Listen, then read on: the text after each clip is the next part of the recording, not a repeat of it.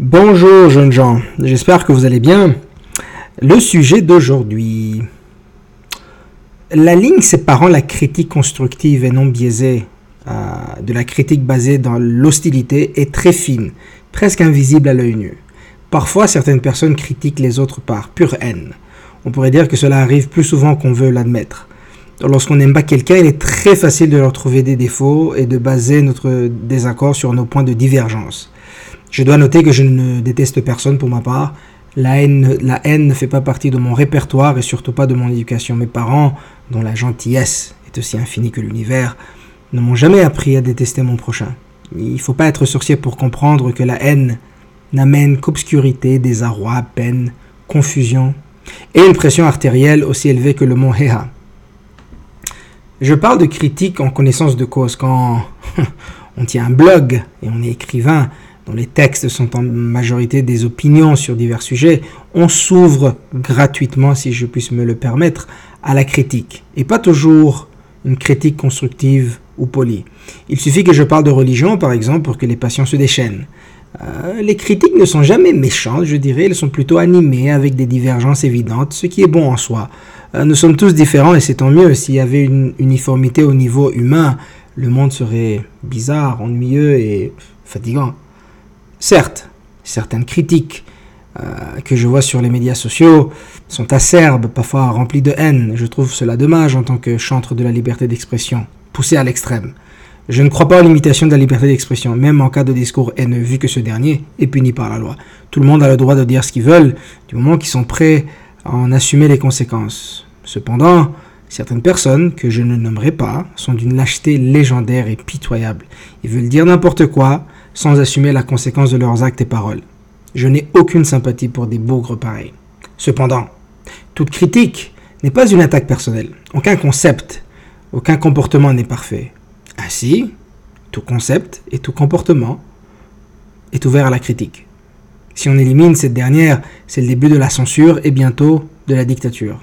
Alors, comment faire la différence entre une critique sincère et une critique malsaine, remplie de petits messages qui piquent et qui ne veulent que s'aimer la discorde. Il est rare de ne pas pouvoir faire la distinction entre les deux. En général, la critique sincère est accompagnée d'une volonté authentique de comprendre ce qui se passe. La manière dont la critique est livrée, les mots choisis, le ton, le langage corporel sont généralement calmes et la personne qui critique fait preuve d'une ouverture d'esprit et de patience. Elle veut fondamentalement comprendre ce qui se passe. Quant à la critique âcre, malsaine et blessante, elle saute aux yeux par le choix des mots et surtout le ton. Faut-il s'attarder à répondre à la critique négative, la même critique qui n'a aucun but à part irriter, semer la zizanie et qui ne veut en aucun cas mener une amélioration quelconque? Personnellement, j'essaie toujours de répondre, mais si ça tourne au vinaigre, j'envoie la personne chier hein, directement et avec un grand plaisir. Je dis cela parce que je critique tout le monde carrément. Je critique ma famille, mes amis, et je critique des inconnus, je critique toute chose qui cloche, tout concept qui n'a aucun sens à mes yeux. Après tout, l'un des piliers de l'écriture, c'est la critique. Ma conception de l'écriture est basée sur l'observation. On se doit de décortiquer le monde tel qu'il est pour voir ce qu'il y a en dessous. On se doit d'analyser notre milieu et les idées qui le composent pour l'améliorer. Cela ne veut pas dire qu'on a raison ou que nous possédons toutes les réponses. Loin de là, je vous rassure. Néanmoins, on se doit de poser des questions sur tout. Il ne devrait pas exister de tabous. Malheureusement, le monde adore les tabous pour une raison qui m'échappe. J'ai appris, le temps aidant, que toute critique n'est pas née dans un océan de haine. J'ai appris à recevoir la critique et surtout à la donner, ce qui n'est pas toujours aisé. C'est un exercice délicat mais ô combien nécessaire. Je connais des gens qui détestent la critique, aussi constructive qu'elle soit. Je connais des gens qui ont une aversion prononcée pour la contradiction, les questions, les enquêtes. Je connais des mini-dictateurs, disons. Je connais des gens qui interprètent la critique comme une attaque personnelle et personnalisée. Je connais des gens qui voient en la critique une atteinte à leurs opinions. Euh, ben alors, toute opinion peut être mise en doute. Qu'est-ce qu'il y a de plus normal? Je dirais à ces gens d'apprendre à répondre aux critiques. Je leur dirais d'apprendre à défendre leur point de vue. Et le cas échéant, une fois, une fois qu'ils remarqueront qu'ils ont tort, de changer d'avis. Il n'y a rien de mal à ça. Au contraire, il s'agit d'un signe de maturité extraordinaire, dont ils devaient être fiers. Je ne dis pas que je suis parfait. Loin de là, on se calme. Hmm. Mais j'ai appris à ne pas accueillir la critique comme un affront Il ne s'agit pas d'une attaque frontale. On va se calmer un peu. Il faut mettre son propre narcissisme de côté, son ego de côté, et être rationnel un peu quand même. Un tout petit peu. La critique est nécessaire. Sinon, comment allons-nous euh, évoluer? Il faut aussi avouer que critiquer est un art et non une science. Offrir une bonne critique et sincère ne tombe pas du ciel, ça s'apprend. Il y aura des ratés, une myriade d'essais-erreurs. Il faut les accepter et aiguiser son sens de la critique. J'apprends toujours, encore et toujours, à offrir une critique constructive et aussi judicieuse que possible. M'arrive-t-il de me planter? Oh que oui. Est-ce que certaines personnes arrêtent de me parler parce que je les ai critiquées? Oh que oui. Ai-je déjà eu des accrochages verbaux avec des gens?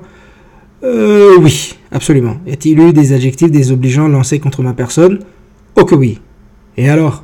C'est pas pour autant que je vais arrêter de critiquer les concepts ou les personnes. Absolument pas.